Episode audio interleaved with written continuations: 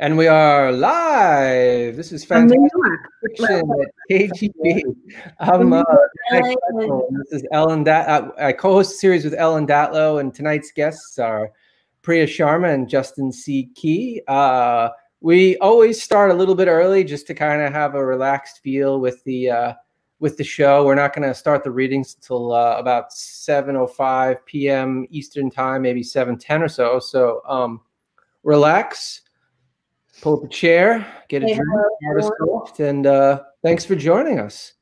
So, um, Justin and Priya, how how are you both doing tonight? Or, well, we're you guys are in in very different time zones. So, Justin, you're in LA, and Priya, you're in. Are you in London or where are you?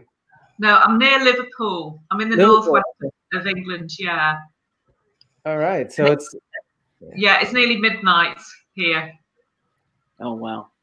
yeah, and then Justin, you're it's what what almost. Yeah. All Yeah. Mm.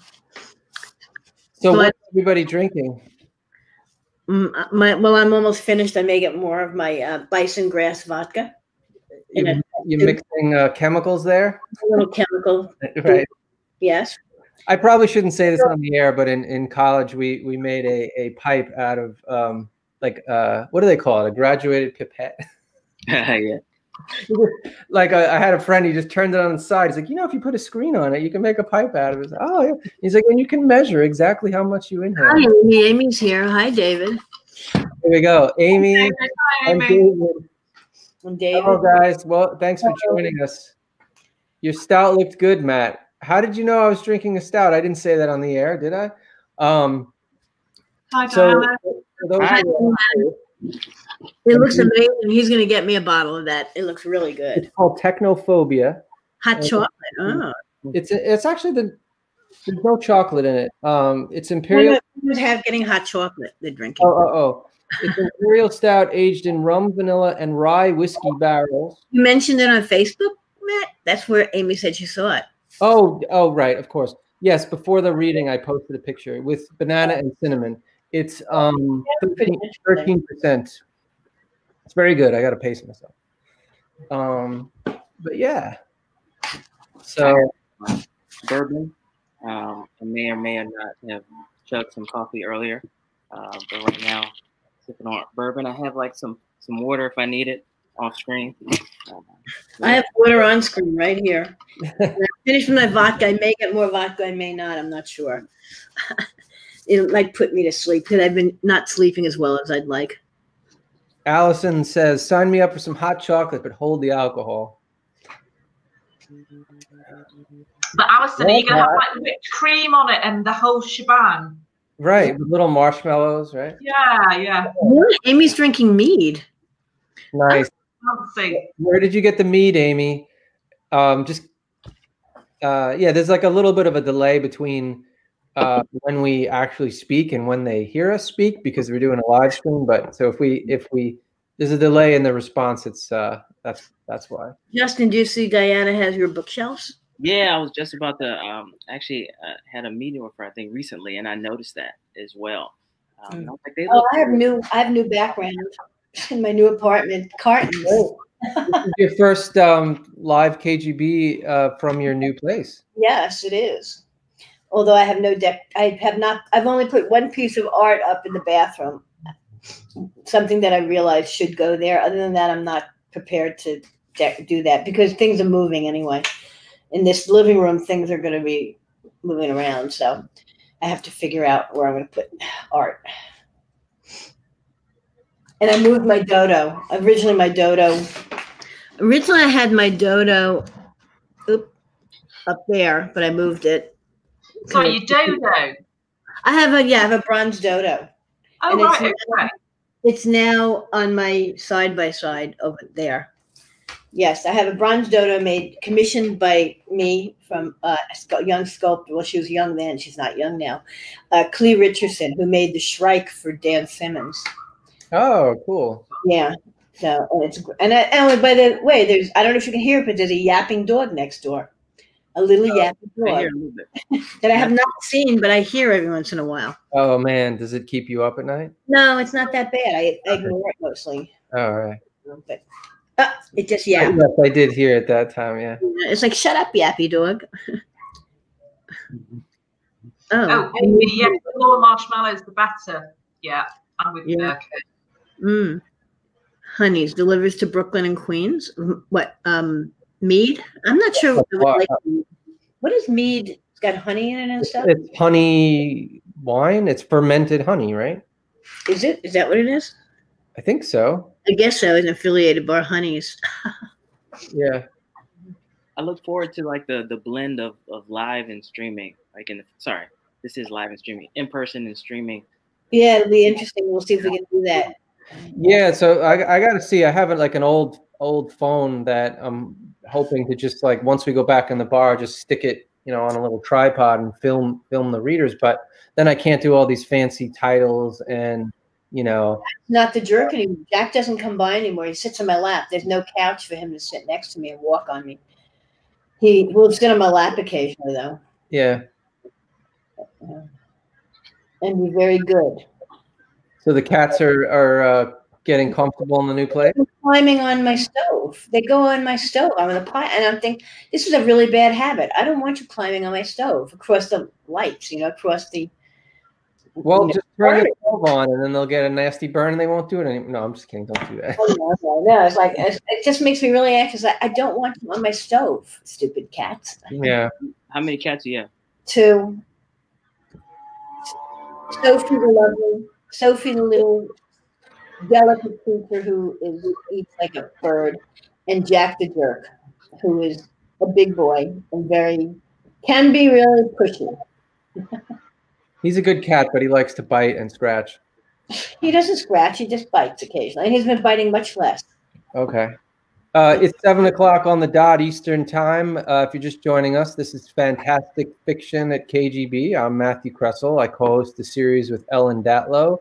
Uh, normally, it's at the KGB bar in Manhattan, but because of coronavirus and the New York City shutdown, we've been doing it online for oh boy, nine months. This is crazy. I remember when we first started. Yeah. Oh, Dave yes, but I missed it. There has been no house tour except for behind me. That's it. Right. I'm on a desktop, so I, unless I pick up the desktop, we're not going to get it. And besides, it's many boxes. I still have like 20, bo- 25 boxes. Um, Uh, tonight's guests are Priya Sharma and Justin C. Key. Uh, we're going to start the readings in a little while, probably about 10 10 after, maybe maybe a little bit earlier. Uh, just waiting for people to uh, come into the bar, so to speak. Um, so yeah, uh, just a reminder that um, uh, Fantastic Fiction at KGB is a monthly reading series hosted by Ellen and myself. We have a mailing list. Check it out. Uh, kgbfantasticfiction.org. Go to that link and click on uh, mailing list, and you can join our, our list. And we, we only send out like two or three emails a month just to remind you of the upcoming reading. So uh, please do check that out. Uh, also, just a reminder, I'll mention this later when we do the official intro, but um, the KGB bar is this awesome bar in um, in the um, East Village of Manhattan, and you know it hosts. Um, you know, before the coronavirus shutdown, there there was like a, a literary event almost every night. Uh, Joyce Carol Oates was on one last night. she mentioned it on Twitter. I don't know who she was with. She did a reading. at the bar, yeah. Well, virtually, yeah. virtual bar. Okay, Yeah, at KP. yeah, but it's a great bar, and actually, um, let me see if I can put it in the background. Yeah, so this, this sorry. this photo here is actually from the bar. It's like this. It's, It's bar. a Soviet themed uh, bar. And and anyway, so if you can support them, they they've been you know every business in, in all over the country and the world Mm. uh, has been has been suffering because of this. So if you can if you can afford to give them a you know a couple bucks, the price of a drink, we'd we'd really appreciate that. Keep them going. Uh, the link is also in the YouTube description. And then um, the other thing too is that the, the, series itself, um, the KGB Fantastic Fiction series, uh, we also um, it costs us a little each month to run. You know, we we um, we give the authors a little stipend. Um, we right now we're paying for. Uh, we actually give a, a, fair amount to the the bar itself every month. Uh, we were when we were in person taking the authors out to dinner afterwards, and we owe you. We tip, tip the. Yeah, we're gonna pay you guys. So so basically, um, you know, if you if you donate to us, the money just goes to the series. It's like. Uh, you know, 100% goes into the series. So if, if, if is, Nightfire, is Nightfire sponsoring it? Uh, not this month. So we are working with uh, Tor.com and, and Nightfire. I can't really say much, too much about it, but uh, yeah, in, in terms of uh, sponsorship. Right. Oh, and by the way, someone, Allison was asking if we can meet the kiddies. That's up to them. Sophie, probably not, but you never know. Jack might make an appearance. Hi, Chris. Hi, Gay. Hi, Chris so yeah, people are joining in. Um,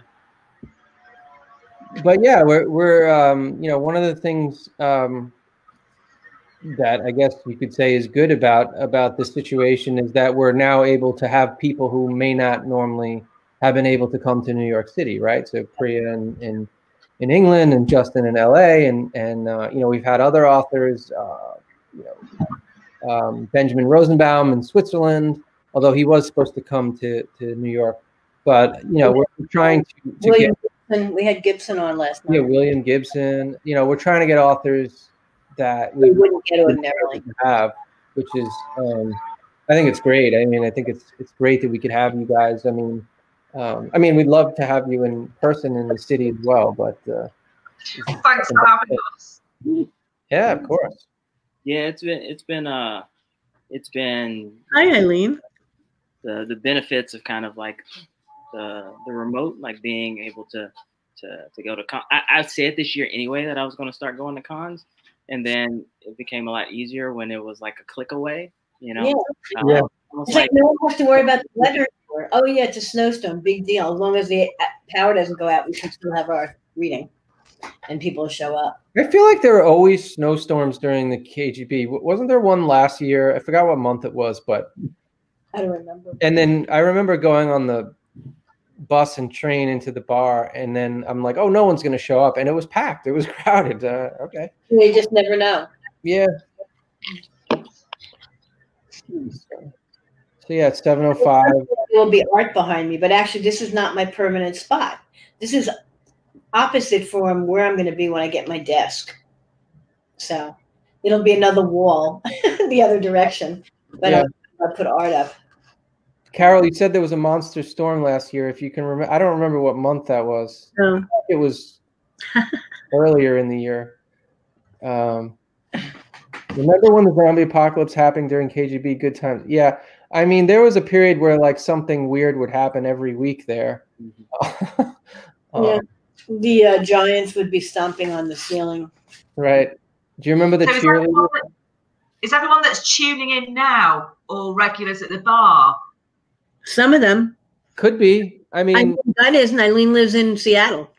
Oh right, okay. Um, I don't know Allison. Allison, where are you from? Where's Allison? Yeah, everybody uh, chime in where you're from so we can do a uh, shout out your city or something. Um, we'll see who wins the award for the furthest uh, away. Yeah, I don't know where Jane is from. Mars.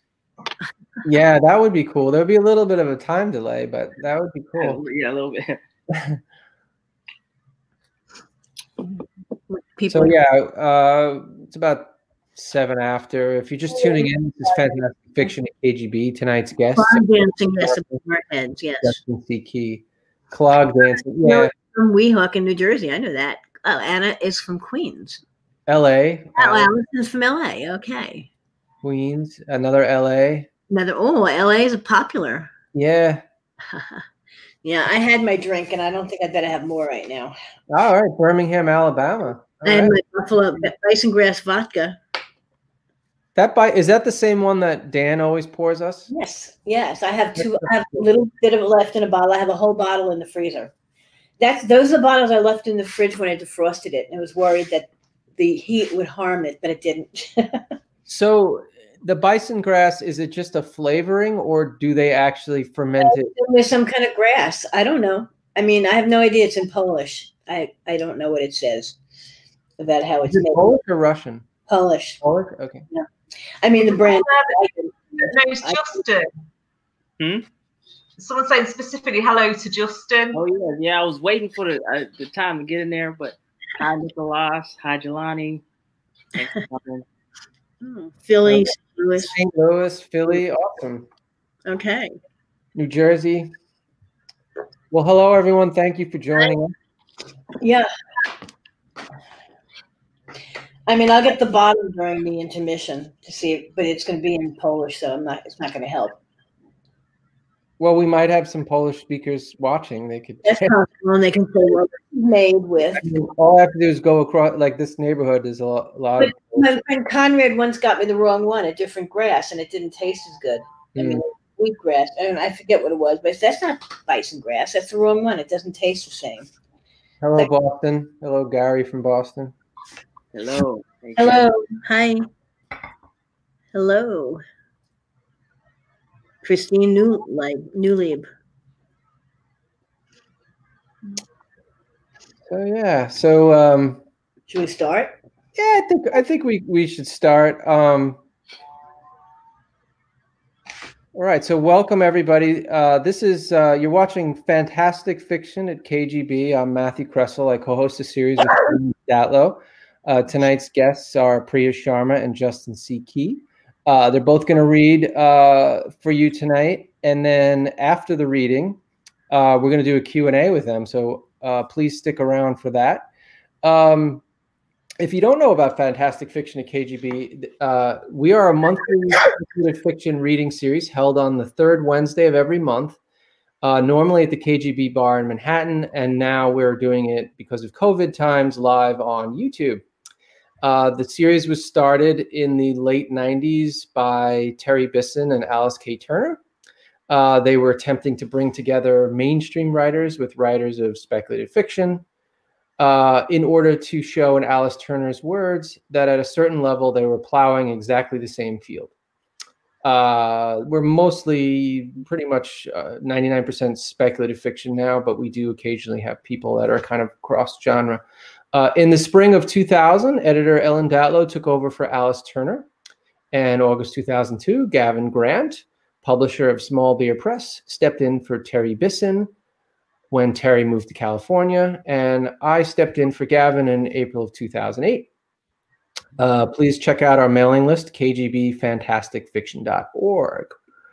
Um, so I said this before, but I just I think it's important to just remind people um, the KGB bar itself is a Soviet themed bar on the Lower East Side of Manhattan that uh, used to serve as a speakeasy style meeting place for Ukrainian socialists during the McCarthy period.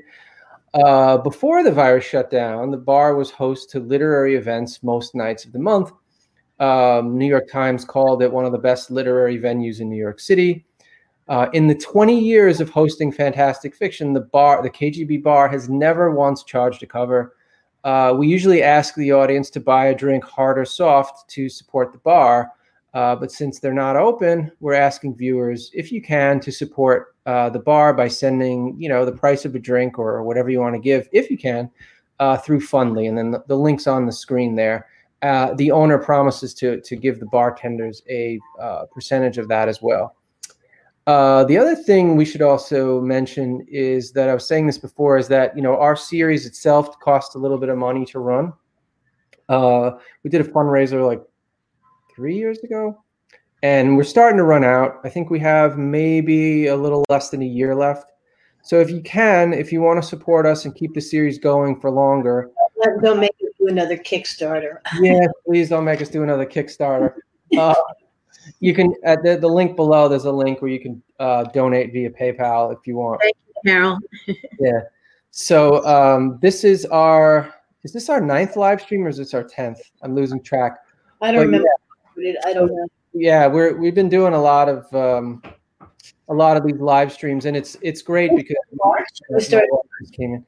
Um, this is great. But yeah, we started in March because we're able to get uh, authors who you know might not have been able to come to New York City. So um, we're excited to have uh, Priya, who's in who's in England, and Justin, who's in uh, LA, join us. You know, uh, very far away from each other in time zones, but uh, with us tonight. So that's awesome.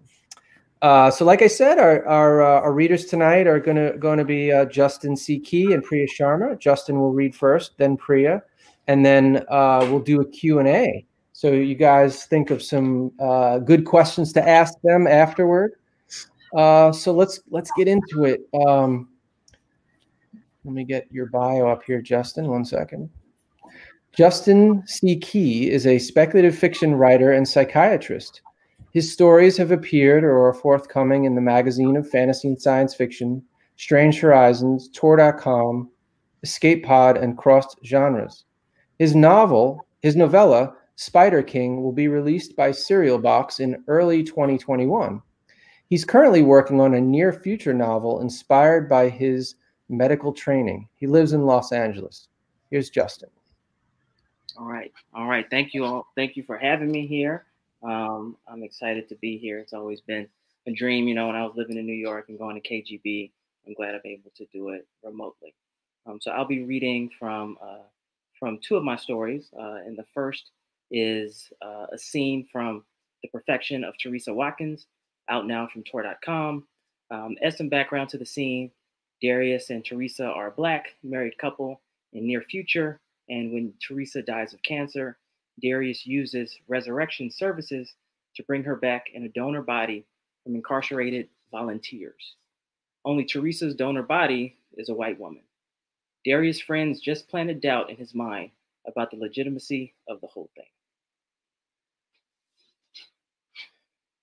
Teresa was in the shower when I got home. Jerry's ridiculous notion of trained, desperate inmates echoed loud enough to nearly push me into the bathroom. I needed to see her. Those eyes would calm me, but I resisted. I changed into shorts and a t shirt and sat on the edge of the bed. A flash of light caught my eye. Teresa's phone lit with a notification from the bedside table.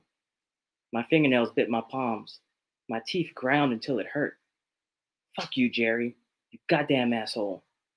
I snatched up the phone. She had a text message. From who? I tried my name as the password, and when that failed, considered my name plus my birthday digits, then stopped. Too many attempts, and the system would wipe itself. I began to put the phone back when I noticed what had been beneath it. A hardcover book sported a female prisoner with both hands reaching from behind bars under the title, The Crisis of Women in the U.S. Prison System. I touched the cover, wondered, and went back to the shower door. Faint whispers coated the sound of falling water. I waited and listened, trying to make sense of it. Was that weeping? The water trickled off. Any other sounds died with it. Curtains opening, the flap of loose cloth. I imagined her drying off. The door opened. Teresa started. Jesus, Darius.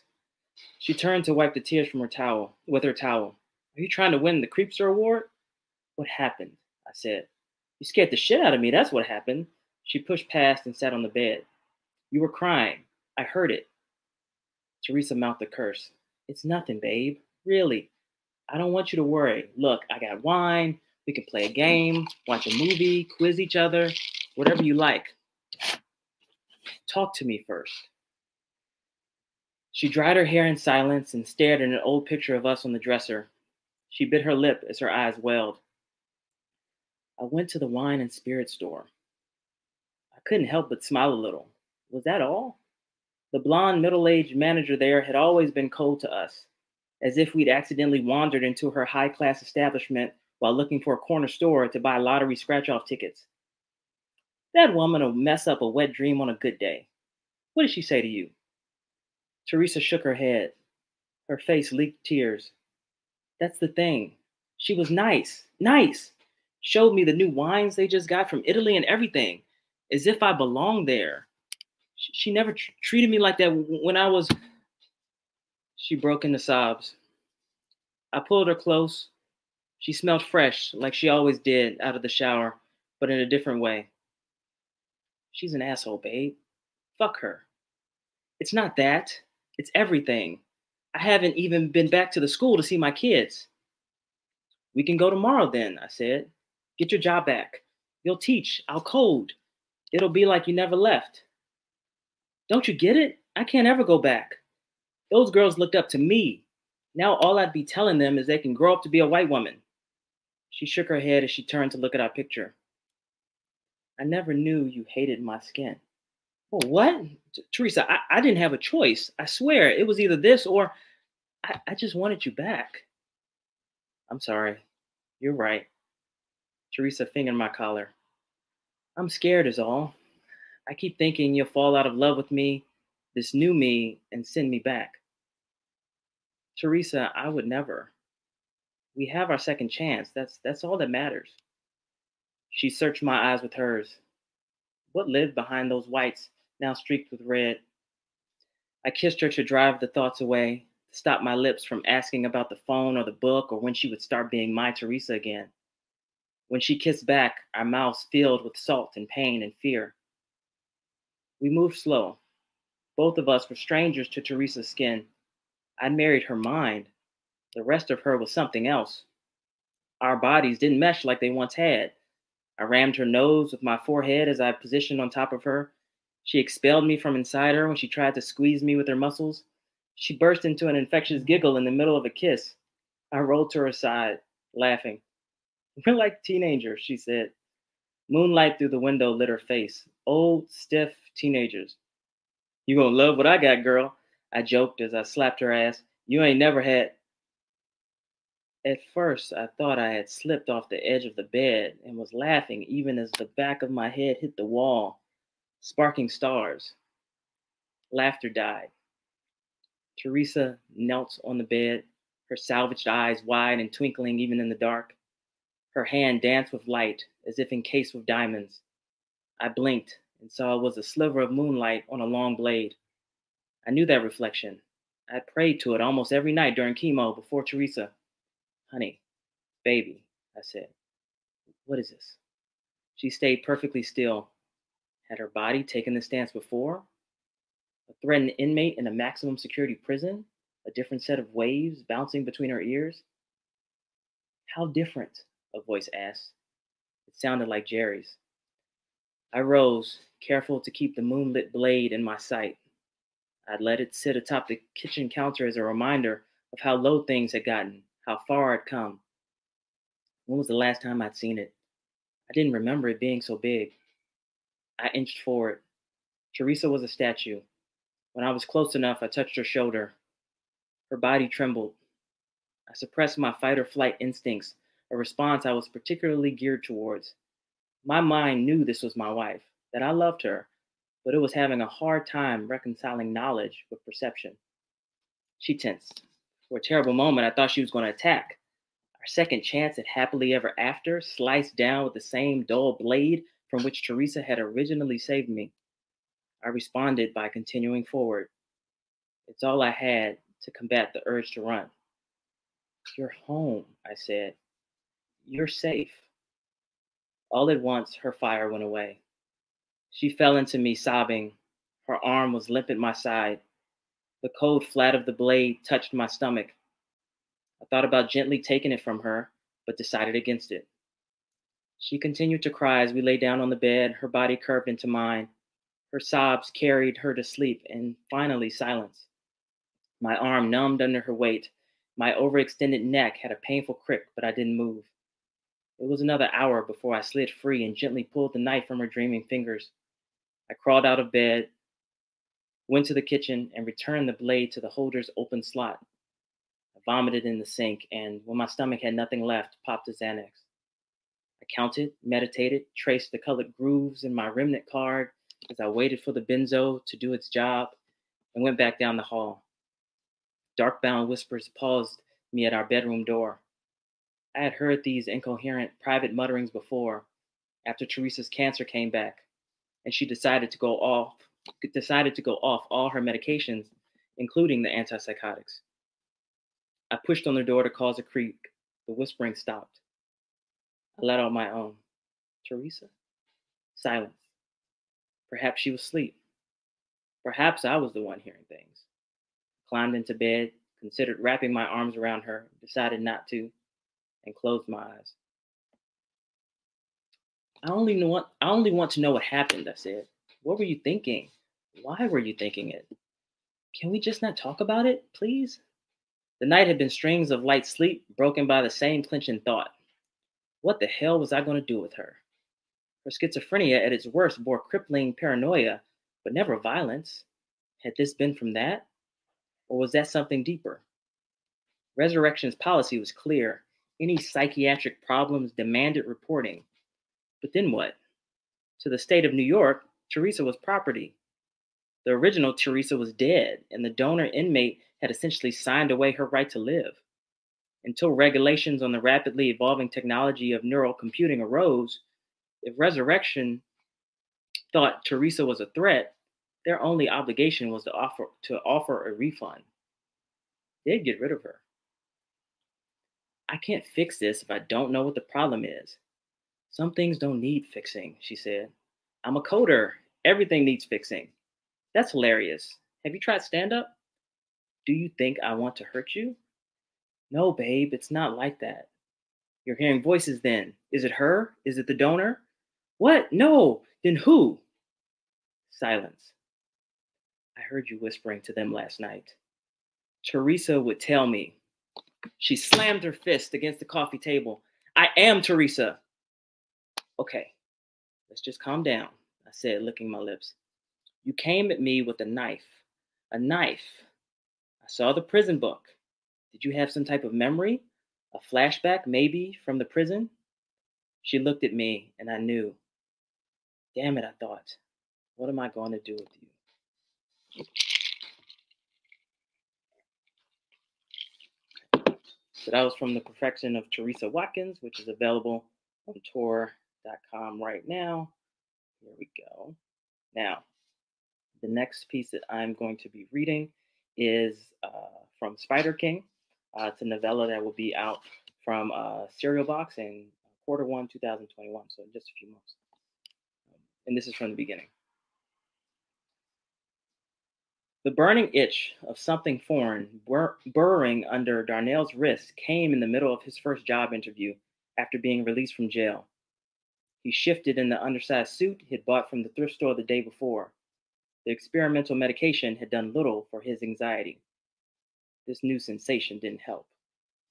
Joy Butler, the general manager of Delaney Street Restaurant, sat on the other side of the old chipped wooden desk and asked him a basic question that sounded lifted from the same website Darnell had used to prepare. Mm.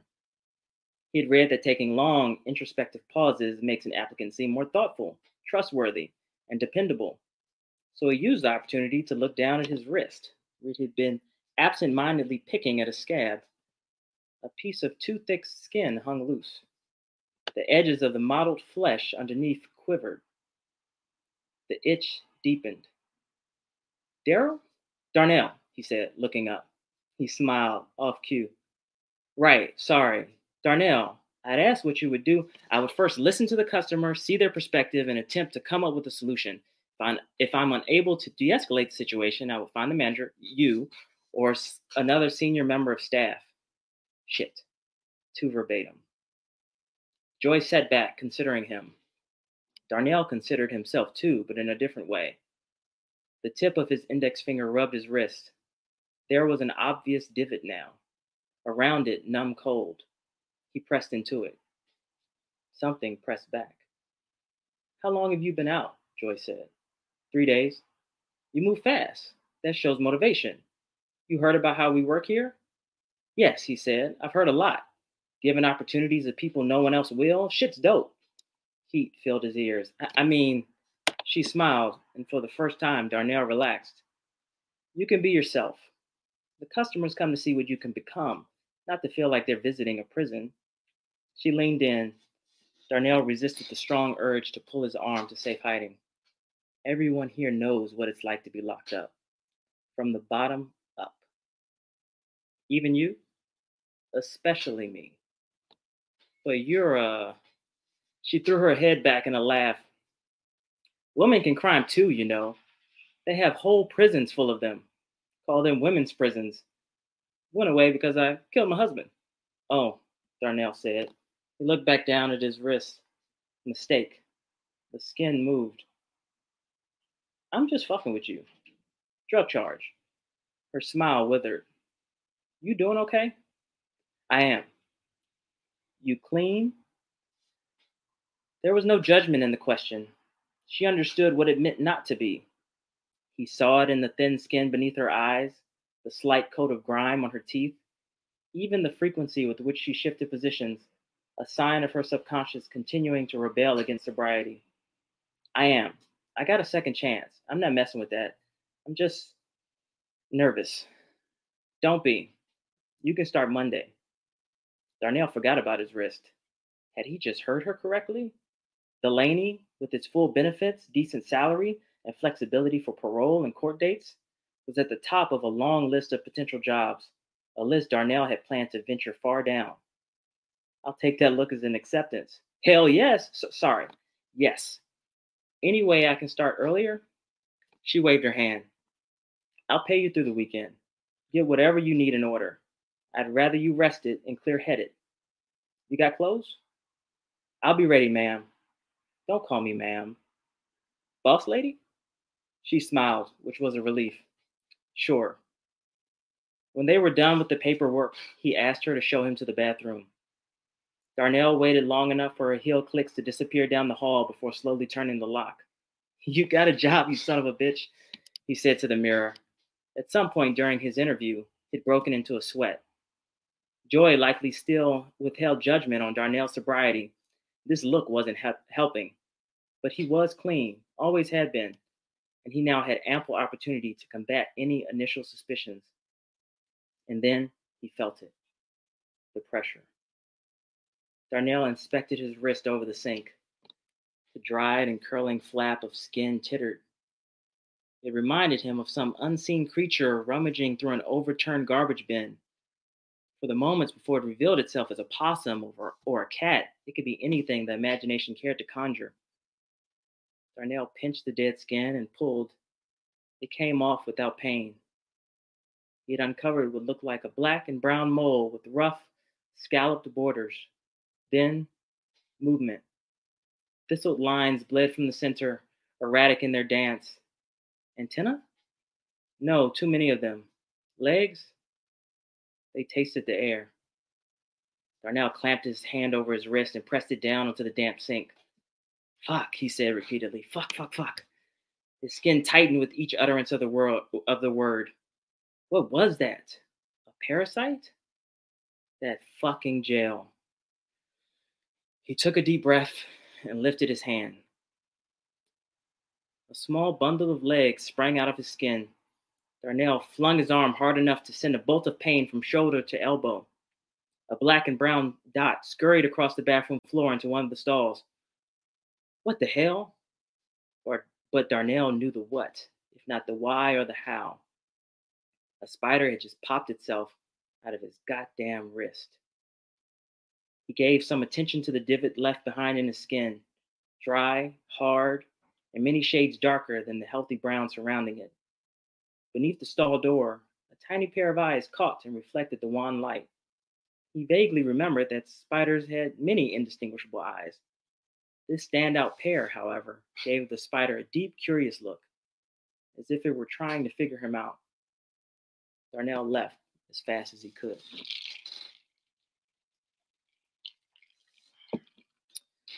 Weed is legal now, you know, Casey said before licking the edge of the cigarette paper and neatly folding it over. He extracted a long, arduous puff from his vape pen as he finished. Casey was a delicate blunt roller. Darnell suspected he enjoyed the craft more than the high. They sat just outside his apartment building, inviting the world to see. Legal for them, Darnell said, not for us. Craig caught a drug charge just last week. For real? His cell was across from mine. He's up for 10 years. Must have been more than weed. They can still bust you for selling it. We got to make money somehow. Good luck getting hired with the record. Casey glanced at him, ashamed, but Darnell pretended like he hadn't heard. Casey didn't owe him anything, even if Darnell had taken the fall for him. I might have a job, Darnell said. You fucking with me? I'm not fucking with you. You heard of this place called Delaney Street? Casey jumped up, indicating that he'd very much heard of it. Yo, that place is legit. You get health care and everything. Casey brushed Darnell's shoulder. Look at you, all employed and shit. We hitting the club tonight? Bottle service? Slow down. I haven't gotten paid yet. But you're as good as paid? Live a little. Don't count it until it's in your hand. Your moms used to say that, right? Casey handed over the half smoked blunt. You can count this, though. Three puffs to celebrate. Darnell took it, looked at it. Just then, a black and white turned the corner and slowed. Casey took the blunt, pulled back on it, and let out a large cloud of smoke. The cop rolled to a stop at the corner. The headlights weren't on. You wildin', Darnell said. They can't do anything to us, Casey said. Still, they went inside. Casey lived on the third floor of a walk up with one of his boyfriends. The burn in Darnell's legs and throat reminded him that he hadn't exercised since before the arrest. The itch grew even still, demanding attention above all the rest. He fingered his wrist, the divot there, and thought of those curious alien eyes. You ever been bit? Darnell said as they entered the apartment. By a cop? No, fool. You know, by a spider or some shit. Have I ever had a spider bite? You sure you're not high? I think I got bit. Bad. Let me see. Casey examined the wound with unexpected care. Looks like an STD. On my wrist? I've seen freakier. Doesn't look like a bite though. It hurt? Looks like it hurts. No, it's it's numb actually. Yeah, go to the doctor. You can go to a doctor, right? Casey threw his jacket onto the love seat that was already bur- bur- buried under an assortment of clothes. He had never he had never cared much about straightening up. He kept the place clean at least, if not easily navigable. Casey scratched an area of the couch free of clothes, adding to the love seat's burden.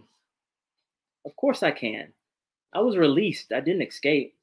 Sorry, I'm not up on the rules. Casey looked at him, curious. What? So, you fucked the judge or something? What kind of question is that? No parole meeting, no curfew. You didn't even see prison. You were found with a Glock and fentanyl, both yours, and I love you for it, but you already had the first two strikes. They should have sent you away. The prosecutor must have liked you or didn't give a fuck or or what? Or you made a deal you don't want to tell me about. Casey was scrolling through his phone, but his eyes watched Darnell. You didn't sign up for one of them studies, did you? That's exactly what he'd done. I can't talk about it. Or what? Or they'll send me back. Casey feigned looking around. Who's going to hear you? Darnell shrugged.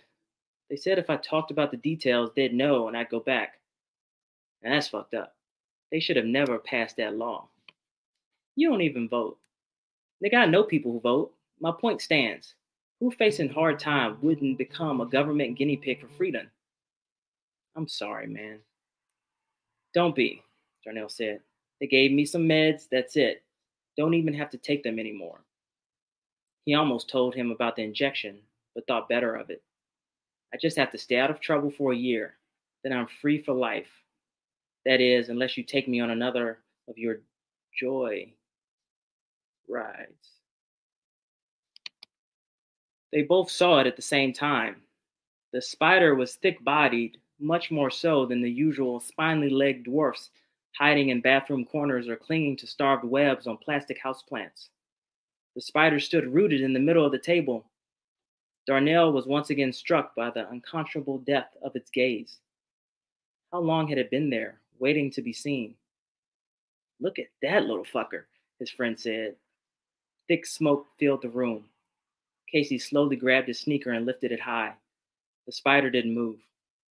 Darnell snatched the shoe from Casey's hand just as he was bringing it down. Casey stumbled onto the table. The spider jumped back an inch, straightened its two front legs, and slapped them against the wood. Casey whirled around, purple in the face. He reached for his shoe. Darnell pulled it away. Yo, what's good? Nothing, just. Darnell grabbed an empty red cup and upended it over the spider. Casey stared at him as he slid a magazine under the cup. Darnell opened the front door, went downstairs with his catch, and freed it onto the curb. The spider chittered about, disoriented, and then faced him. Shoo, Darnell said. Go on. To his surprise, the spider immediately obeyed. It scurried into the grass. Beyond, the black and white was still there, parked across the street, its headlights on. Casey was waiting for him inside, eyebrows raised in inquiry. Life is short, Darnell said. Okay, Captain Planet. I got to go, life being short and all. You trying to roll? Nah, I got stuff to do. Get ready for Monday. Oh, working ass Negro. You need clothes? I look like a cancer patient wearing your clothes. Better than a convict. Hey, man. Thank you. Stop. No, I mean it. I know we grew up with that snitches get stitches shit, but I never expected it. Every nigga on this block would have ratted me out in a heartbeat, but you get out of here with that shit. No, for real. That's ride or die shit right there. And if you want me to love spiders, I will. I'll fuck the shit out of some spiders for you, man. Thank you. So that's from uh, Spider King, which will be out in Serial Box in a couple months. Sounds great. Thank you. That was superb. Great readings. Thank you. Yes, thank you. So uh, we're going to take a really short break, uh, just five minutes, and then we'll be back with uh, Priya Sharma. So uh, please stick around. Can I just say a quick hi? I can see Nimi is on the on the list there, and also um, Scott Edelman. Yes. Oh, Yeah, yeah? that was fantastic. Him? Few I don't minutes. think Scott- Scott's here. Okay. All right. We'll be back in five.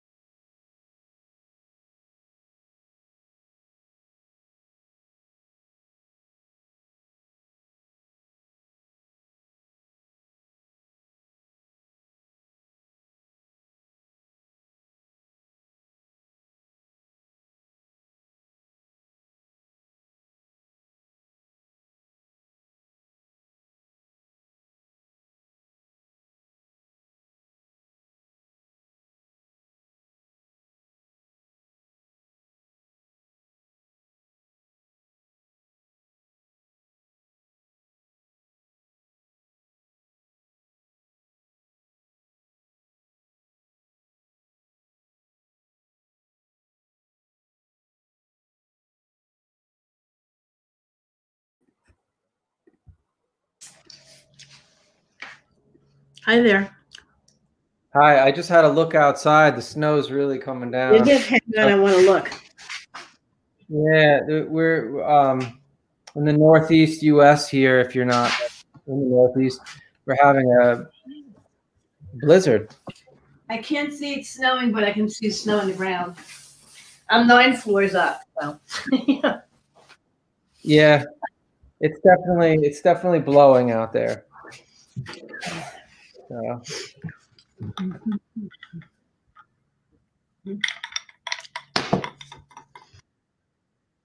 um, if you want to uh, get a copy of the Perfection of Teresa Watkins, you can uh, go ahead and click that link there, and then uh, Justin, you said your uh, that second reading Uh, is in coming out about with a- a Serial Box next month. That, uh, And that's the beginning of it? Few months. Okay. yes, very, very beginning. Cool. Okay.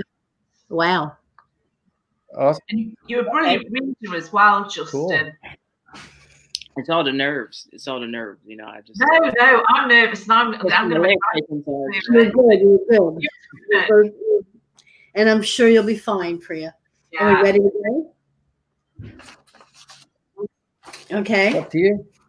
Welcome to the second half of our KGB Fantastic Fiction at KGB reading. Um, over the next few months, we plan to have January 20th, 2021, Lauren Beukes and Usman T. Malik. February 17th, Kathleen Jennings and Shveta Thakrar. March 17th, 2021, Jeff Ford, Jeffrey Ford and Kaaron Warren. And uh, April 21st, Nalo Hopkinson, and we'll see where we go from there and if we're live or still or in person or still virtual. In the meantime, please welcome Priya Sharma. She is a short story writer whose collections all the collection All the Fabulous Beasts won a British Fantasy Award and the Shirley Jackson Award. Her first novella, Ormeshadow from Tor, won a Shirley Jackson Award. When she's not writing, she works as a doctor in the UK. Please welcome Priya Sharma. Hi, thanks very much for having me here. Um, I'm a bit nervous after following Justin because he was fantastic. But anyway, this is a short story called Egg. Um, Paula Guran um, asked me to write something for her collection once upon a time, um, an original fairy tale. Um, so that's what I'm going to read. Um, it also appeared in my collection as well. Um, it's called Egg. I consider my egg, its speckled pattern, its curves, strange weighting, and remarkable calcium formation that's both delicate and robust. It hurts, but I'm determined. The old hag promised. I put my egg inside me. Hot water soothes my skin. It plasters my hair to my scalp and runs in rivulets down my back. I nurse the heavy feeling in my lower abdomen with my hand. Then comes a different sort of deluge. Blood trickles down my thigh, and water carries it away and down the drain. It's expected. I've already urinated on a stick this morning and it's pronounced me without child. Disappointment has joined agony and blood on the same day of each month. I drop my towel into the laundry basket and dress. There's a sparrow on the balustrade, the blighted bird, one of many breeds decimated by predators, harsh winters, and pestilence. The public were outraged by the loss of blue tits and robins, but sparrows are too nondescript to feature on calendars and cards. Another joins it, then a third. The trio perform an aerobatic display as if they don't already have my attention. A fourth, now a fifth. More, and they're a flock. I step onto the terrace, but they don't flee. They stay earthbound and hop around, leading me down the garden, still down the steps to the lower garden, past the tennis courts to the fresh green avenue of limes, over the stile and across the fields to the crumbling farm buildings at the edge of my estate. The bar, the sparrows enter through a broken panel. The rusty hinges whine and creak as I pull the door open. The old hag lives on a bed of mouldy hay, twigs, moss, newspaper, and woolen tufts. She squats rather than sits. Her irises are covered with a milky shroud, and she wears layers of white, each stained and, stained and torn like a demented virgin bride. A sparrow lands on her upturned hand. The hag brings it to her face and peers at it with opaque eyes, listening intently, as if to a song I can't hear, before it flies up to the beams above. We have an audience up there. Blackbirds, starlings, jays, sparrows, falcons, and a wide variety of owls jostle together for space, having set aside their differences. Who are you? That's a rude greeting for a guest. The hag's voice has a peculiar melody rising and falling in the wrong places. Guest implies an invitation. I'm here at your request. I'm sick of you asking. Request? I've never seen you before, and have you thrown off for trespassing. You've been hard to ignore. You're crying out with want. I want for nothing. Liar, the ache's consuming you. There's nothing you can give me. Not even motherhood. You can't give me that. Can't I? Then a sly smile crosses her face. You tried the usual ways. It didn't work. Perhaps you didn't try hard enough. I have, not lacking in partners and willing potential fathers. I have fibroids and severe endometriosis. I sound bitter. My pelvis contains a tangled mess of lumps and adherences that render my reproductive tract defunct. I'm still outraged by my body's betrayal. It's failed in its most basic of female functions. Can't the quacks help? What do you think? My specialist had stressed that my conditions were benign, but I couldn't see the benevolence in what caused me so much pain and robbed me of a child. My own salvaged eggs, fertilised and implanted, failed to take as if they'd fallen on stony ground. Adoption? I shake my head. The hag must be able to see with those white eyes. She counts something on her fingers, and calculation done says, I'll help you, but there'll be pain. Childbirth? I ask hatefully. Much worse. Children drag you down and break your heart. No, I refute a jaundiced view of parenthood. They lift you up and give you love. That's just a survival trick of the young and vulnerable. The hag talks over me. You'll love them and it'll kill you when they don't need you anymore. I'm strong. I'll take that pain. There'll be sacrifice. Your dreams will be subject to their needs. I've already achieved all I wanted to and more, except for this. Such success for one so young, but everyone looks at you as if you're unnatural. Not having a child is the price you paid for a man's ambition. This rankles. I'm every inch a woman. Of course you are, she tries to soothe me. But I just want you to think this through. Children demand everything, even your name, and you'll be mother first and last. And I'll be glad of it, and I'll pay whatever it takes. I have means. Oh, you will? Never fear. There's also the thorny issue of expectation. You must love her for who she is, not who you want her to be. She, I'm already enamoured of the notion. A daughter. What will she cost me? We'll negotiate later. I don't do business that way. I won't ask for anything you can't give me. It's a reckless trade, and I consider the depths of my desire. How? The hag shifts on a nest, reaches under and pulls something out. She offers it to me in a scrawny reptilian hand. I take the egg. It's warm. She leans over me. May I be godmother? Is that part of the payment? No, she sniffs silent hurt. Just thought it would be nice. No child of mine will be baptized. Then I want to laugh. I'm clutching an oversized egg, having accepted help from a mad squatter, and I'm rejecting religion as a fiction. That's probably wise, all things considered. Now, this is what you must do. I consider my egg its speckled pattern, its curves, strange weightings, and remarkable calcium formation that's both delicate and robust. More conundrums are hidden within. Viscous birth fluids designed to be consumed. The oak, rich in, in unfulfilled life. It hurts, but I'm determined. I put my egg inside me. Its tip nestles into my cervix. Not for nine months. That would be ridiculous. Just long enough for my trembling DNA an extinction to permeate the shell and scramble the genes within.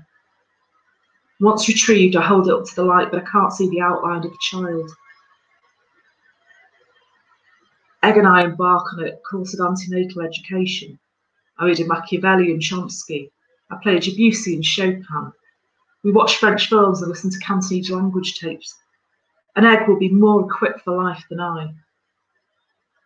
Then finally, Here she comes.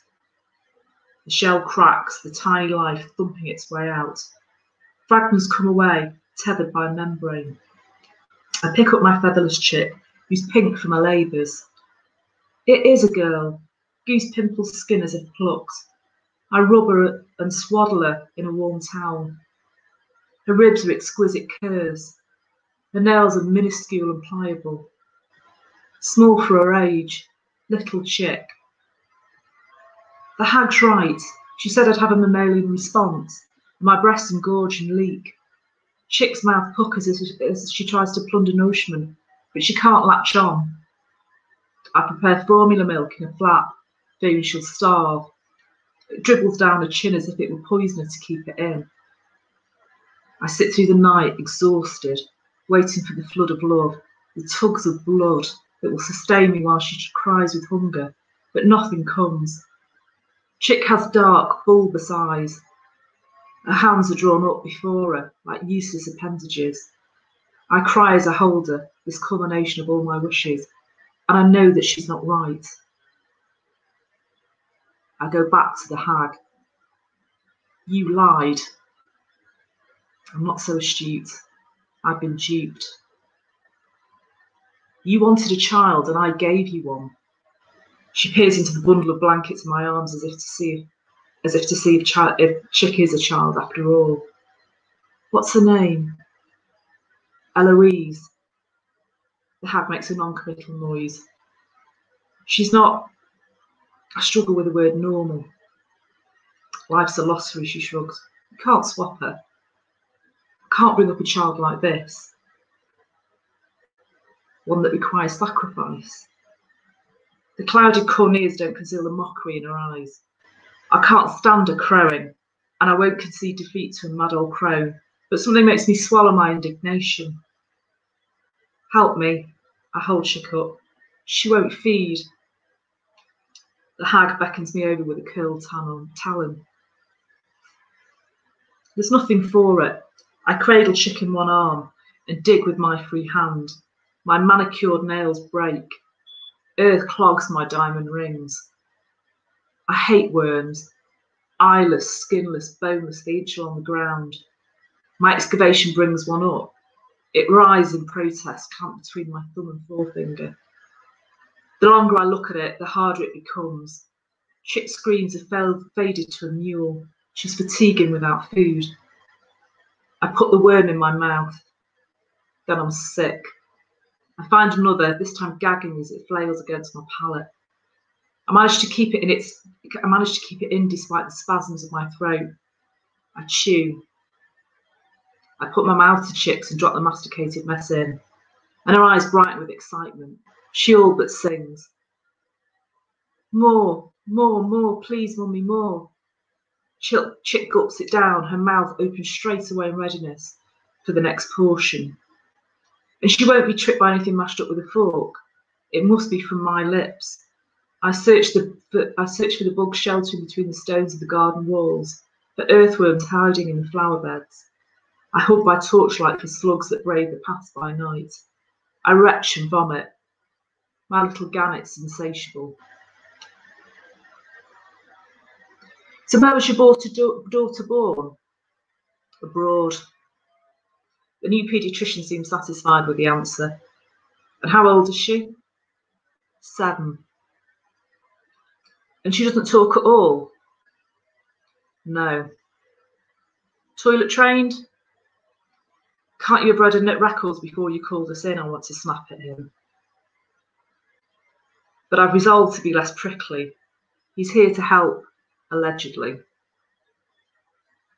No. Chick trembles as I undress her. The doctor measures her height, weight, and her head circumference, and then plots the poor development on a chart as if it wasn't self evident. I see that no one's been able to identify Eloise as having any particular syndrome. He flicks through a file. No, but don't say it too loud because I haven't told her yet. That makes him look at me.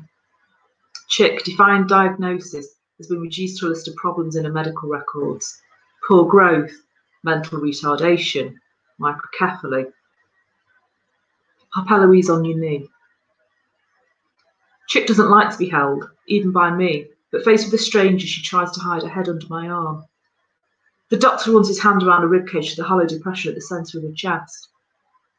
Eloise is more than pigeon chested. Come and see. Chick's chest x ray reveals the white lines of the ribs sheltering the shadow of the heart and the dark hollows of the lungs beneath. Look at this. At what? It's a furcula. Pardon? Here, he points with his pen. The clavicles are fused together. They should be attached to either side of a sternum. In English, please. She has a wishbone. Perhaps you should make a wish. Then he looks at Chick, who's hiding under his desk, and flushes. I make up a porridge of oats, seeds, and rice milk. Chick still gorges on worms, but I've coaxed her into other things, although there's still an exhausting list of what gives a diarrhea, tummy pain, and hives. Chick plays around my feet. Play is an exaggeration. She's not interested in toys, not alphabet bricks, not the puzzles in a plastic in bright plastic that are waiting to be solved, or a menagerie of stuffed toy animals. She wanders unoccupied, then comes to stand beside me when she needs reassurance. The tongue clicks when she wants my attention. Click, click, click. I hear the sound in my sleep. Chick doesn't like cuddles. Once I thought she was trying to kiss me. I leant down, eager to receive it, and got a mouthful of chewed spider instead. Her attempt at affection. She never looks at me directly. And sometimes I want to shake her and shout just to make her meet my gaze. I spoon the porridge into a small mouth, setting its receding jaw. Chick's face is narrow, her eyes large, ears low, and her nose beaked. People find nothing endearing there. They either look away or simply stare. I used to think Eloise will never be a businesswoman, a scientist, or a pilot. She'll never paint or write. She'll never be friend, lover, wife, or mother. Now I think Eloise will never feed herself. She'll never take herself to the toilet or dress herself. She'll always be at the mercy of others. She'll always need me. I'm trying to imagine this life stretching out ahead of us. I'll wring the hag's, hag's neck if I ever see her again. I'll wipe Chick's face and hands, sponge porridge into her hair, sponge porridge from her hair, and she hops around once freed from a chair. Click, click, click. The foil strip crackles as I pop out a tablet. I swallow down my daily dose of synthetic happiness with coffee, sweetened with synthetic sugar. Click, click, click. Chick's vocal this morning. She does. She bumps against my legs. Her clicks have risen to a series of chirps. She hunches her shoulders and, and bobs her head. I turn away. Chick's fed, watered, her nappy clean. I've met her needs. I wonder what it'd be like if I walked out. Nannies never last longer than an afternoon. Eloise gets too upset without you. She just sits and cries. It's not fair on her. I imagine myself walking down the street, luxury of going into a cafe to drink coffee and read a book. Click, click, click. Even though I folded back the kitchen's huge glass doors, there's no breeze to ease the stifling heat. Click, click, click, click, click. I could be picking out a dress and deciding where to go for dinner and with whom. Chick's clicks had become a sudden high pitched squeal. I, I turned to see her cowering in the corner, a cat crouched before her. Scratch marks across Chick's face. Blood wells up where the claws scored her skin. The cat bats at her again with its paw. This hunter must have crept in while my back was turned. I shout and it looks over its shoulder, annoyed at being interrupted. It's a big, sleek Tom, all black with white whiskers.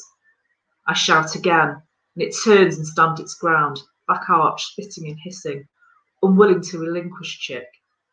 Her eyes bulge with fear, and her mouth hangs open. Blood-stained drool drips from her chin.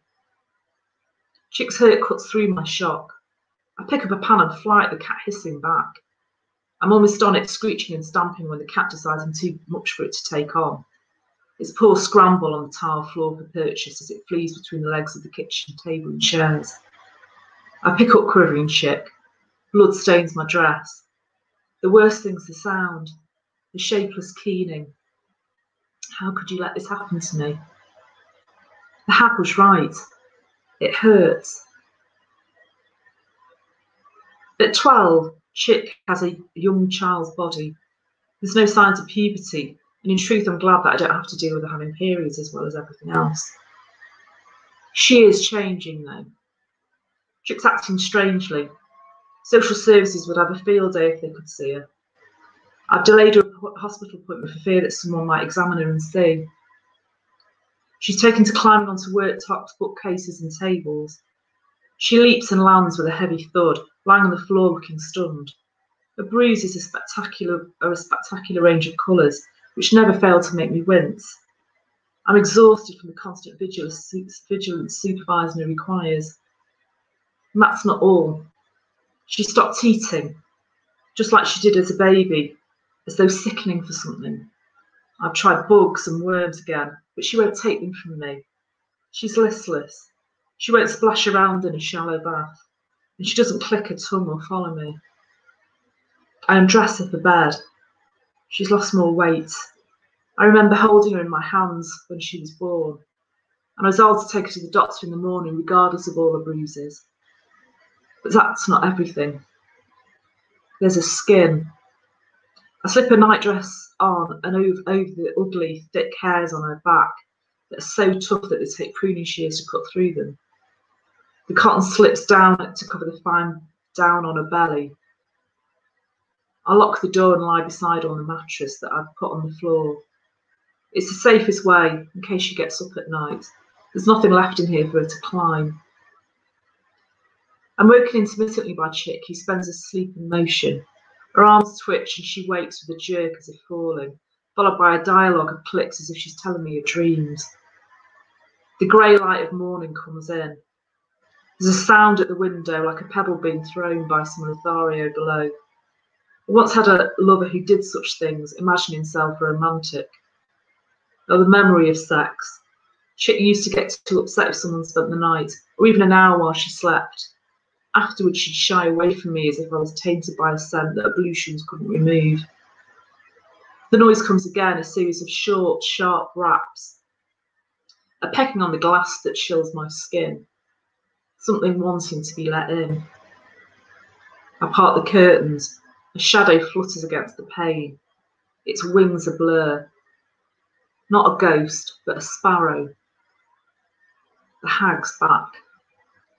I listen to Chick's ragged breathing I want to have it out with the old bitch. I put a coat on over my pyjamas and pull on boots. I put a sweater on Chick and swaddle her in a quilt. She's featherweight when I pick her up. Her eyes flutter and then open, and she looks through me with dead eyes before she closes them. The barn's cold. I can see the shape of my breath. The hag's nest has been reduced by time to, rotten, to a rotten pile that reeks. The hag doesn't seem concerned. It's her throne. I want a word with you. You cheated me. The hag hasn't aged where I feel the weight of the last 12 years. She still wears a riot of once white rags. She's unique, isn't she? The hag clucks and coos like a proud parent. You can't remake her in your own image. She's a self entirely, and that's children for you. Chick's awake now, alert. She wiggles, wanting to be put down. Eloise, the hag calls. She only answers to Chick. The hag smiles at that. Chick, come here. And I hate that Chick goes to her without hesitation. She'll do nicely. For what? Our bargain. You don't want her. I'll take her back as payment. No. Don't tell me you've never thought of smothering her with a pillow or drowning her in the bath. I can't deny it. The hack's fingers roam over Chick. She's fair payment. She has what my other fledglings don't a wishbone. I've been wishing on it for years, I laugh. It's useless. The hag's quick as a whip. Chick's across her knees, squirming and crying to be set free. Wishbones must be broken if wishes are to work. Chick's cry rises as the hag presses on a collarbone. Stop! Really? I suppose you're right. Wishing shouldn't be an impulsive thing, and it's strongest when the bones are clean. A boiler in a barrel. Don't look put out, I'll be a sport. You can pull one end. That's 50, 50, a 50 50 chance on the greatest wish ever made. And Chick's hands and feet will make the finest divining bones. No. No. Yet the hag cocks her head on one side. You could wish for a child, one that runs to you, arms out when you call. Let her go. I see, you want it for yourself. Snap it, and you could have a whole brood, brood to comfort you in your dotage. Will hold your hand on your deathbed and bear your genes into the future. Children to praise your name and make you proud. I said, let her go. Nothing of hers will be broken. Really? You're hurting my daughter. I climb onto the nest. But you don't want her. Chick, she holds Chick out of reach. I do. Every inch of it is mine. My pain, I paid in pain and sacrifice. Then why are you here? Because you made her pay too, and she's suffering and you can stop it. I can't make Chick different. That doesn't matter. I wouldn't tamper with a single cell of her. I don't know what she's sickening for, and you do. I can't tell you what she needs. The hag's stroking Chick now, quieting her. Do you know? The hag's white eyes stare through me. She's waiting. I look at Chick. And here it is, mother's intuition, 12 years too late. Yes, I know. When the hag stands, she's eight feet tall. Most of her length is in her spindly legs. She looks less haggard now. She leans down and passes Chick to me, then shakes herself out. The white tassels look like ruffle feathers. There's a sudden soft gloss about her. Up here. I follow the hag up the rickety steps to the hayloft. She stoops to fit. A hole in the roof reveals clouds racing overhead. The birds have gathered up here, a panoply of breeds to bear witness to the glory of this morning. I can feel every thudding heartbeat. Here it is, the biggest sacrifice. There really is no end of hurt. I pull off Chick's jumper and nightdress, her nappy. Her feathers are coming overnight. I'd be restless too if I had pinions pushing through my skin. Soft plumes cover her abdomen. The shoulder blades peel away from her back and unfold. Her wingspan is mighty considering she's so slight. No wonder Chick's climb clumsy on the ground. She's designed for flight. Click, click, click. Chick leaps up, her feet curling like claws around my forearm. I hold her up. She's heavy held like this. Click, click, click. I fix, I'm fixed by my daughter's gaze. She's ferocious, dignified. Bow my head. She doesn't need my limited definitions. She has her own possibilities and perfections. Click, click, click. I launch my precious girl, and she takes flight through the hole in the roof, going where I can't follow. She tilts and tips until she catches the wind and spirals upwards, shadow in the sky. How high she soars. Thank you. Thanks for listening.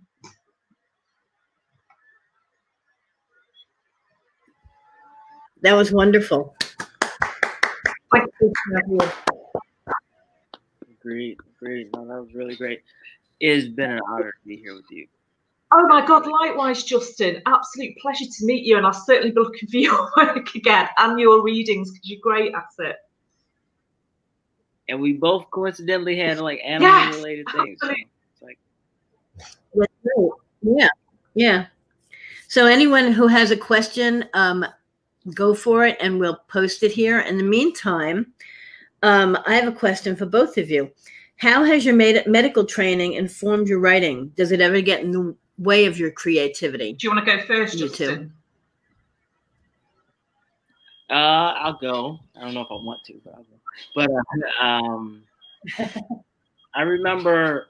So, grew up reading Michael Crichton, right? And I remember um, uh, that he, you know, that published when he was in medical school. So as I was going through medical school, I was like, all right, are are, are you doing as well as he as he is? But the, the point of it in that one of his um, memoirs, I think, uh, travels, you know, he was saying that one of the things that he, when the points when he realized that he couldn't do both was then when he was interviewing a patient or talking to a patient and his mind went to, you know, this person, this would make a good character in a story. And he was, like, you know, the, would he wants was that fair to the patient? You know, so I've kept that in mind. And I've also kept that in mind in terms of like letting my my experience um, going through medical school uh, and now being more, you know, um, my past left me to has uh, led me to psychiatry. So it's it's less broad than it was back mm-hmm. there. But in terms of, you know, separating what it is that I do as work from what goes into my um, fiction in that sense of making sure that my overall experience informs what I put on the page in terms of from a responsibility standpoint. You know, knowing that those experiences are going to inform the type of things that I talk that that I that I write about. You know, and like first story I read, Perfection of Teresa Watkins, dealing with somebody who has like schizophrenia, and knowing from my experience that you know uh, what the what people um, dealing with that face and kind of the the the kind of societal battles that they have to go go against, um, and being aware of that and acknowledging that and honoring that on the page, um, but also at the same time, you know, when I'm with my patients, making sure that I'm there fully as like as, as, as Dr. Key, Dr. Justin Key, and not like as uh, you know, um, you know, in a voyeuristic sense, you know. Um, so I like to keep those separate in that sense, though, you know, what my me as a writer and my experiences that's naturally going to be there. I'm naturally going to have like knowing being kind of involved in medicine, being involved in psychiatry, kind of having that knowledge of what's going on in society from that standpoint. Um, and it really does kind of inform in terms of like ideas, et cetera, et cetera. But I do like to push back against for myself if that thought ever arises, which it doesn't really too often because I've trained that like in that space while I was a patient. Like if it's like, oh, this is make an interesting story, no, I quell that, you know, mm-hmm. and then that that comes later, you know, um, in a different in a different setting because I can, you know, in both ways, be responsible and be true to in one setting my patients, and then in another setting like the people who read this and the people who might look to this and say, you know, uh, what I want them to say is I feel heard in this. You know, second story I read, like I had like a beta reader say like I felt I felt heard in terms of like with my anxiety and panic attacks and things like that. And that's what I want to do. That's what I want to invoke. So I long uh, short answer to that would be I feel like it gives me a, a, greater sense of responsibility, like in terms of like I have knowledge in this. Let me do good and not do harm. No harm. There we go. what about you, Priya? I'd certainly agree with that. Obviously, both Justin and I took an oath, and confidentiality is a huge part of what we do. Respect right. people's stories, and obviously, we, that's that's a, a trust we can never ever break unless we want to be I, I certainly, you know, I don't want to be in front of the GMC, the General Medical Council, explaining that. Um, so yeah, you know, we respect people's privacy and confidentiality, absolutely. But I think, um, I, I think both. I mean, I'm a, I'm a GP, and obviously you're a psychiatrist. But I think for both of us, we're very closely involved in people's stories, and, and that's a very privileged position. But I think I'm always first and foremost as a GP interested in people's stories because obviously that informs how you deliver medicine. Um, if you don't understand the story and where people are coming from and what their own belief system is and what we're suggesting for them, how that affects them. Um, so I, I, think always wanting to know the story is a big part of it. And I, I think that easily carries into fiction when you're thinking, what is this person's story? You know, what you know, uh, you know, what is their motivation, darling? You know, but um, you know, in terms of thinking about where characters are coming from and why, um, and also just observing life. You know, uh, we're, we're in that privileged position of, of being up and close against people's lives all the time, and even just little tiny things, little tiny observations of life um, are, are crucial you know, and, and in terms of work, I think that's really important. I mean, I, I don't have any problems sort of separating the two, um, but I agree with, about responsibility, and I think particularly for psychiatry, you know, where mental illness has been both sensationalized and, and vilified, and you know, you know, I've got very strong feelings about how people who are outside the system are presented.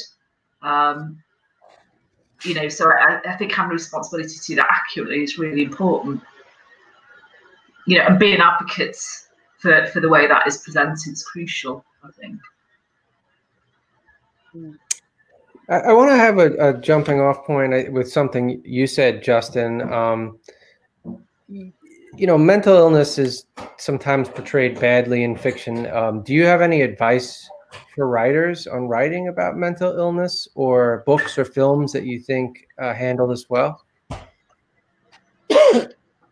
um, uh, one of the things I would I, I, would recommend in terms of entering any space where you know that isn't your lived experience, and even and I could say even if that is your lived experience, um, uh, I think that there's you know different phases of writing. You know, there's the exploratory phase, there's, you know, revising, like finding out what it is really about.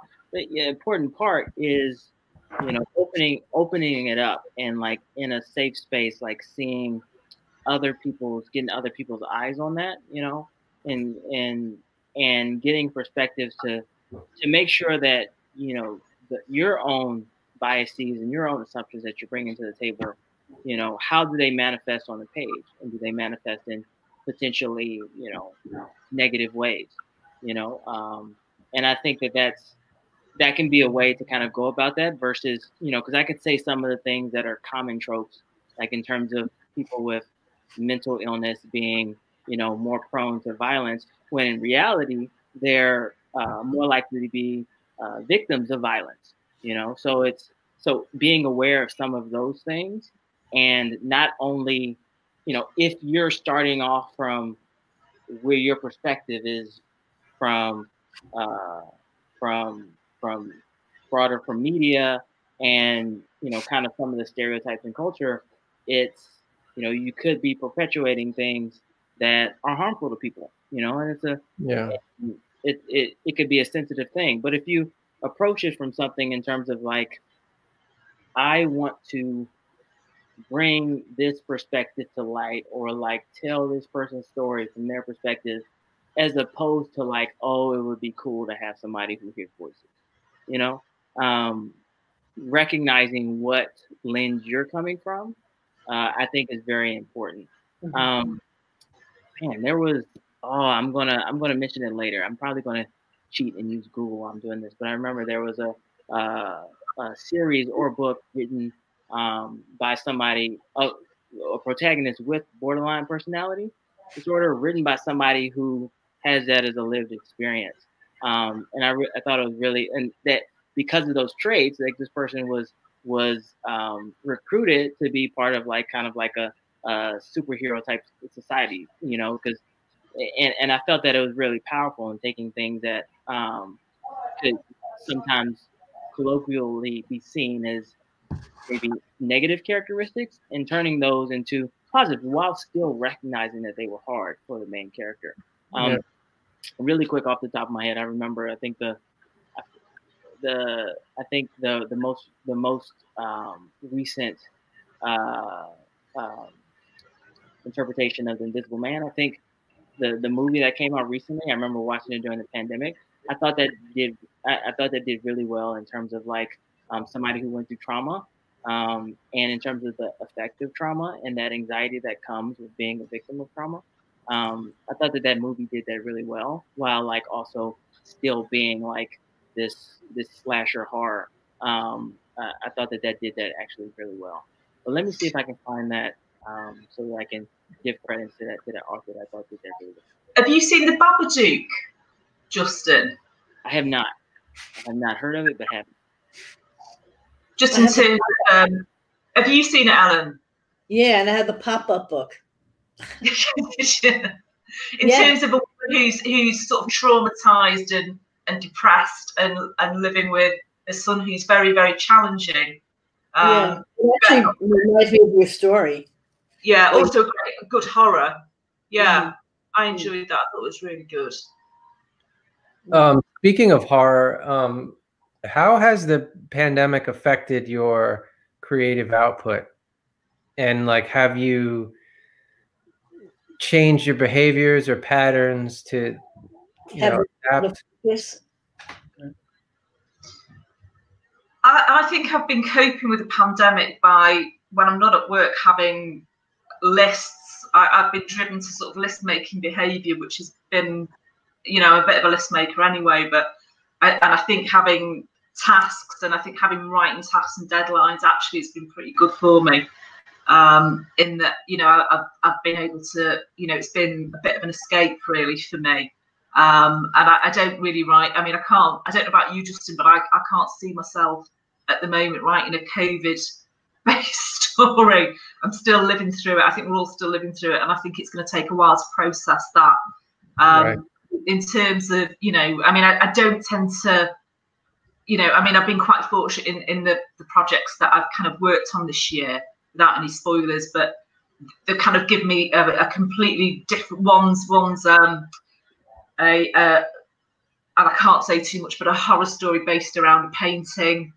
Um, another one's kind of a bit of a spin off of a, um, a horror that I wrote based on an island. It's kind of a sister story. So having having different things that are completely different focus has been quite good for me, actually. Don't know about you, Justin. So you know, it's been it's been you know uh, I think a, a, bittersweet year for me. I think that incidentally with 2012 2020 and and COVID, um, it's been a very difficult year, like overall. Um, and I think that I was on the the way to having you know some successes in, in writing this year. Um, and I think that it's been at times difficult to kind of keep up with that during COVID. You know, I'm, I'm I have uh, three children, uh, six, five, those five years old, those two boys, and a daughter who's who's three months old. Um, so you know, as as you may know, them being at home, um, and then also you know continuing with my psychiatry residency. Um, um, I'm uh, thankful to be at a point in my resident in my training where all of it is outpatient work, so I've been able to do a lot of it remotely. Um, but just having like I think uh, the day be filled, you know, with not only like taking care of uh, my children, taking care of family, taking care of patients, and then also having to deal with all this myself, you know. And I think the writing for me has been, um, and it's, al- it's always ha- has been, but especially now, like both both therapeutic, but also something that I have to kind of give myself some grace with, you know, in terms of I think when this first started, and there was a lot of memes going around, and I, uh, um, I identify with that, like letting myself know, okay, just because everybody's home now doesn't mean you need to like finish your novel or you know uh, spend all your free time like writing or do this or this or that and being kind of aware of that um, so that when i did write i felt good about it and when i didn't you know if there was a week or two where i didn't it's like okay you know i'm i'm i'm surviving in all these other ways um, in terms of how it's affected my writing um, i think you know Spider, uh, you know, the, what, what I read from Spider King was written largely during this time. Um, I think I wrote it in uh, the spring of this year, uh, so right around that time when we when we were at home. I don't know if uh, it, it was a good, I think, escape from COVID. I have written a COVID story, which is basically kind of like a futuristic, what is the result of where we are right now, and I think that was in, some ways like dealing with kind of my own you know, uh, anxieties about kind of where this going. Um, what's going to be kind of the end result. Uh, what is a future where you know this may not go that well, but it's still we adapt to it, and how do we cope to it, and how do and what stories still come out of that. Um, and I think that may they may end up being just for me, um, or that might end up being out out in the world. Um, I'm not sure yet, but that was the only one that's kind of incorporated that. Um, otherwise, right now it's it's like, all right, COVID's over here, you know. Um, let let's explore these other to- these other topics and try to kind of to to to not let that consume my mind too much. Matt, how about you? How has it affected you in your writing? Um, so there were a couple stories that I had to stop working on because I think they went into a really dark place, and and and the world, like the, my everyday experience, was dark enough.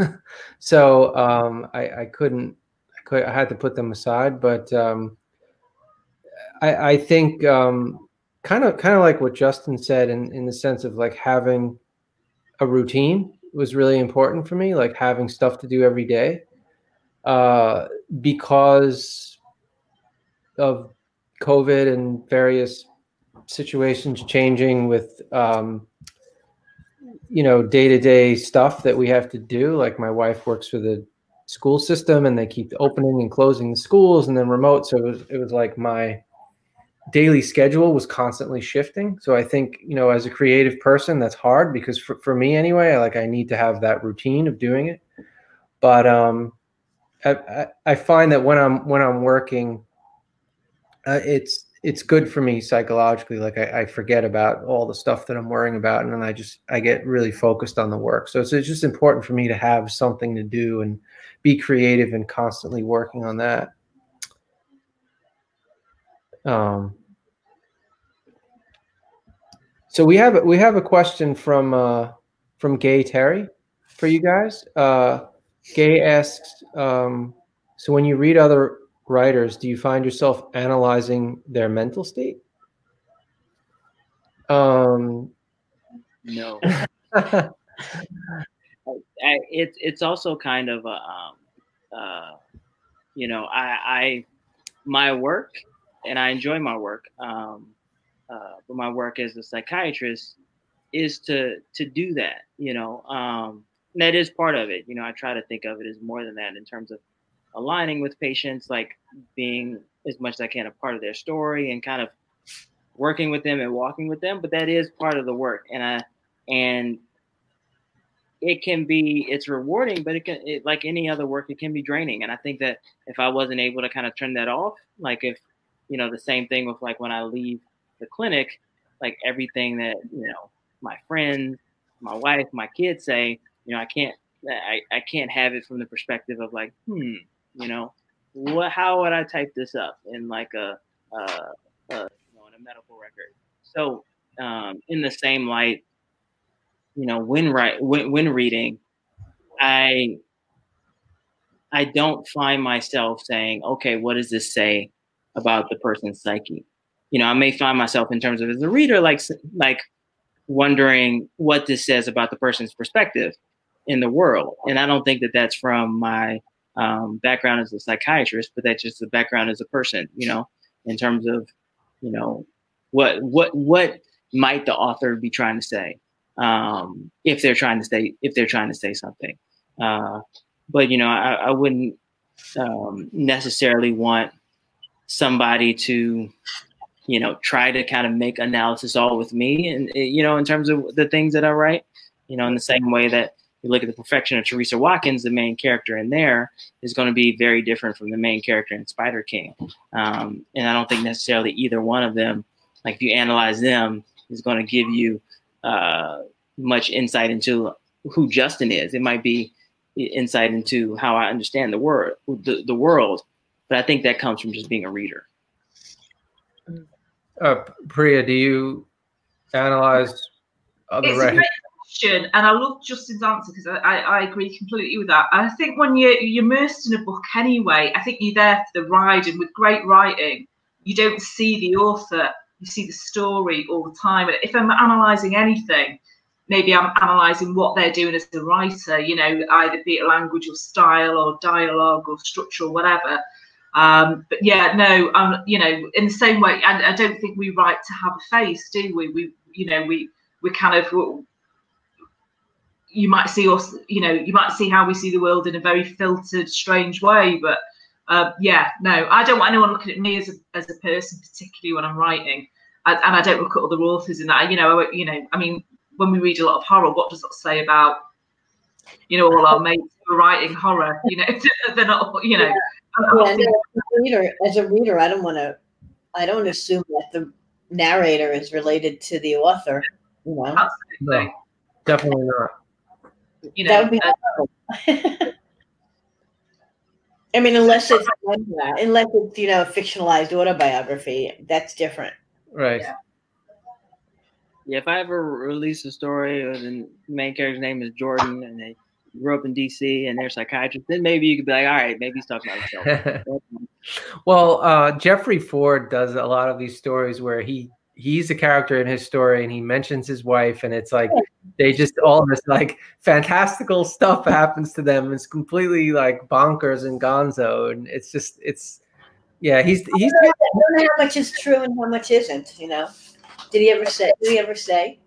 Well, you you know that's that's Jeff, right? So who knows? But like, there was one of them where what was it? The the I can never pronounce it. The Annals of Eelin-Ok or something like that. Yeah, yeah, and, and like it's a great story. People would would email him or contact him, and it's like, oh, is this a real thing? Because he starts off like this historical document. Little creatures. Yeah, yeah. Like mayflies, they have a they have a whole life in a day. It's like it's a fair. And, and Rick, Rick Bowes does that too, where he he, he fictionalizes life. Yeah, he fictionalizes his life, and to the point where it's like I'm not sure what actually happened and what didn't. yeah. Um, I can't remember who said it, but I, think I, maybe it was someone like Ann Patchett. But she said I got to a point where I realised I was writing the same story over and over again and do we all tell those same stories that we carry with us are we still are we repeating repeating our stories over and over again in different forms. I thought that was quite interesting. So uh, yeah i mean that's a good question. I mean do you find certain themes repeating in your work uh, often? let me think. I'm i do think that there's I mean, I think that there's a main thing that that of mine that finds itself into my work a lot. Um, I'd have to sit down and look at all of them to see. Um, and for me, you know, I think that uh, going through the work that I do, whether it's as as a medical provider or as a writer, some of it is trying to, you know, uh, make amends in a way that I can't. For for like the past. So for example, like I, you know, a big part of my story, if you know me, is that uh, that I lost my cousin to, to to violence when he was 25 and I was 17. So I do see, you know, I see him or the likeness of him pop up a lot in my stories, mm-hmm. and just in terms of like to either give him new life or to you know change what happened to him or to kind of like you know bring somebody like him story to places where you know he might have not otherwise been able to go. Um, you know, and it was it was in you know, one hand in the coffin that I you know had from Strange Horizons earlier this year, and I hear his voice when I was you know reading Spider King earlier uh, today in terms of going through that carceral system itself. Um, so that's something that I feel like, uh, you know, and I definitely have a trunk novel where he was, you know, he was like one of the, you know, definitely a, a strong side character. Um, so I think that there's a better way to name what that that theme may be, but I do see um, that aspect of my life and my story as being like something that kind of comes back. Um, and I'm overall, you know, I'm overall happy for it in, in, in terms of like what different ways can I kind of make, you know, somebody, you know, his existence known in some way, even if people don't know it, even if people don't realize it.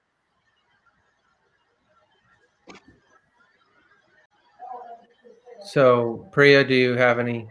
I mean, I, I kind of worry that I, I kind of I return to family a lot, and um, sort of past family traumas. Um, and it, it's it's funny because I try and escape that, and it just comes back again and again and again, really. Um, so it, it's funny, but I, I think you know I, have kind of even my sort of my work this year, I've tried to sort of consciously move away from that, but I sh- I can't. I don't know why. I don't know why. Well, I'm so worried write the same story over and over again. Well, I mean, you know, as a as a writer, I find that, you know, and and a reader, that I find that you know when the author is emotionally invested in it, when they have you, you can feel it. You know, you can feel it, and if if there's a story that you you really really need to tell that it just keeps coming up and again, it's you know it's it's reflective in the work, mm. and you know when when when someone's faking it, you can tell. I think you can tell. Yeah, yeah, yeah. yeah I agree with that. Yeah, I think definitely emotional honesty on some yeah. level. And I know we were talking. Um, Gates Terry was mentioning about analyzing the people's mental state, and then we we got on to um, you know, kind of not seeing the the writer um, and, and actually looking at the work. But I do think I do think we do reveal ourselves whether we mean to or not. And those little bits of truth, no matter how much we hide them, are what makes our work valuable and believable. You know, uh, the emotional hook. I mean, your cousin Justin, you know, and, and what you what you kind of write about him. Obviously, that's something really close to your heart and really important to you. And um, I'm sure readers will have a real sense of that as they read your work. So please get your questions in now because we're getting close to the end of the show. So if you have any questions that you want to ask Justin or Priya, please uh, please get them in now. Uh, do you guys have any questions for each other? What are you working on next, Justin? Um, let's see. What am I working on right now? I am I am working on uh, a horror story um, that deals with, uh, and this is another thing that, that I think comes into it just based on being, you know, um, African American in today's society. Working on the the horror of not being not being seen, not being uh, not being heard as um, being being black in America, uh, and it manifests in uh, a piece of art that kind of puts that onto the people who view that art. Um, so the horror is somebody who, for example, one of them is a few things that happen, but one of them um, slowly becoming more invisible in society. So working on that right now, uh, uh, on and off during this during during this during this uh, this pandemic, um, and I have a you know a few things coming out uh, next year, with you know in F&SF, um, Escape Pod. Some just came out from uh, Inter- Interstellar Flight magazine. Uh, also working on uh, with Cadwell Turnbull with a few few projects. So you know, I'm, I'm excited about that. Right back at you. What are you working on? I'm in that horrible stage of being between projects. Um, and think the next thing I've kind of got um, a novella to write over the next 12 months and, and I'm just sort of at that stage where I'm sort of pushing ideas around because I've got a couple of things that I could do. Um, and one of them's actually around food, and the others around um, possibly around a sort of alternate sort of Greek myth type thing. But I'm, I'm kind of I'm at that stage where I'm, everything's quite ill formed. I don't know I don't know about you, but you know when you you kind of trying to get up to the top of the hill so you can see and get a good view of what you're doing. And I, am not, I'm just not quite there yet. I'm, I'm kind of, um, I've lost my focus quite a lot actually with the run up to Christmas. But hopefully, I mean, I've got 12 months to do it, so hopefully I'll be able to pull that together. You know, um, and I've got, um, yeah, I've got a few things I can't really talk about as yet because they've not actually been announced. Um, but hopefully, yeah, you know, a couple of things that have really cheered me up this year that will be coming out. F&SF, that's brilliant. That's superb. Yeah, yeah. Thank you. You know, it's um, uh, um, I think I'll be in the um, last issue edited by Finlay. So, uh, excited about that. Um, and uh, also um, the Don't Touch That uh, parenting, science fiction, and fantasy anthology. Uh, I'll be in that sometime in in this year. So excited about that. I have some I have some uh, a novel that's been gnawing at my brains like, hey, remember me? You need to return to me. Um, that I uh, that, I'm, that, I'm, that I'm like, I'm going, 2021 is going to be the year for that, but yeah. I'm excited about these yeah. other things I've been able to work on and trying to have grace with myself in terms of like, okay, you're not, you haven't done the novel, but it's fine. You're you're you're still doing other things, um, and I'm mostly been just joyous to be able to to to be more immersed. I think in the writing community, um, doing things like this, being in in in areas like this, uh, it's been really kind of a uh, an honor, uh, to be honest. I found the, the writing community so welcoming and so so warm, both in the UK and, and the US. Um, in India, you know, people have been really supportive. Um, you know, in Spain as well. Yeah, people that I've met have just been great. Writers are the best. Horror writers are even better than the best. I love them. Yeah, horror, horror, writers are, are great. I have to say. Yeah. Um, so Justin, I just want to say you're getting a lot of love for your beard on the comments. Is it new? I think new. Uh, Mimi Mondal says, I just want to say, Justin, I really appreciate the new authorly look with the serious beard action and everything. And then, new. And Maybe then says, I don't know Justin at all, but objectively, that's a magnificent beard. And then Christine uh, Newlieb says, Magisterio. so, yes, a lot of beard love on, on the comment. And someone was asking to see Jack. Here, Allison, here's Jack. Here's one of my kitties. Jack the jerk. There he goes. He has a couch next to lie next to me. He has to sit on my lap. Um, so um, just a reminder that you can get uh, Ormeshadow here um, at the link below or your favorite bookstore. Um, check out Priya Sharma's work if you haven't already. And um, you can get The Perfection of Teresa Watkins here. This is uh, a link below with Amazon or Google uh, and your favorite bookstore.